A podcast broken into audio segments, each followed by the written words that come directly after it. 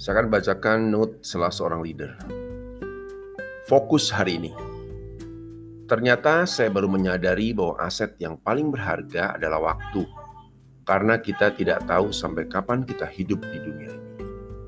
Hal ini adalah anugerah kehidupan yang Tuhan berikan pada kita dan tidak ada yang bisa menawarnya. Sehingga kita harus menyadari bahwa waktu itu sangatlah berharga karena setiap waktu adalah anugerah yang Tuhan berikan untuk kita.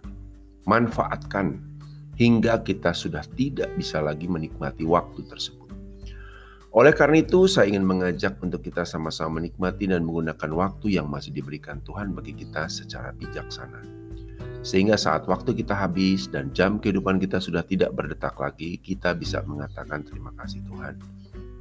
Selamat menjalani kehidupan ini dengan menggunakan waktu seefektif dan seefisien mungkin.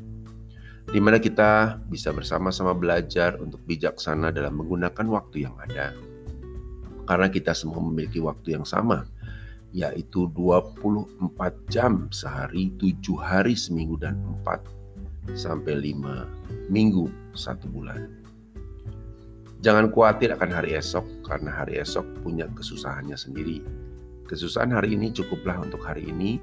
Oleh karena itu, fokuslah apa yang kita bisa kerjakan hari ini dengan tidak menyesali hari kemarin dan setia menantikan hari esok untuk terus menjadi pribadi yang mempunyai kualitas pribadi yang terus lebih baik. Nah, menarik bahwa kita ini hidup di zaman yang serba banjir informasi, banjir pemikiran, banyak hal-hal yang masuk di kepala kita, entah itu melalui medsos, entah itu melalui berita yang mungkin juga sumbernya tidak yakin itu benar. Tapi kita menikmati hidup seperti itu. Loaded, pikiran kita selalu penuh dengan apa pun juga.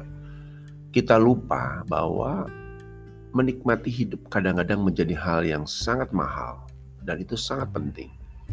Cukup diam, merenungi, berterima kasih bahwa Anda masih hidup, jantung Anda masih berdetak hari ini. Mencoba untuk melihat sekeliling, ya, hal-hal apa saja yang kira-kira patut kita syukuri. Gerakan mindfulness terjadi begitu pesat dewasa ini, di mana orang sudah mulai sedikit mundur dari teknologi digital mereka, untuk kembali ke jati diri mereka, merenung, menghayati apa pun yang ada di sekeliling mereka. Ini merupakan pola pembersihan atau detoksifikasi pikiran yang menurut saya cukup luar biasa ya.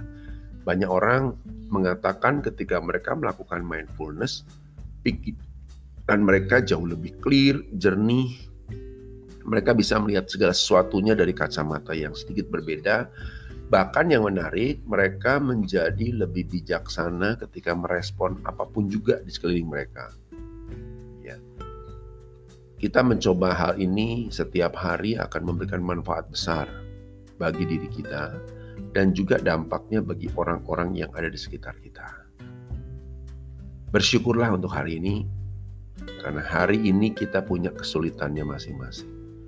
Kita tidak perlu banyak melihat masa lalu yang sudah lewat, dan kita tidak perlu juga terlalu khawatir dengan masa depan. Percaya ketika kita fokus pada hari ini, segala sesuatu di masa depan sudah akan diselesaikan. Baik, terima kasih. Saya Andreas.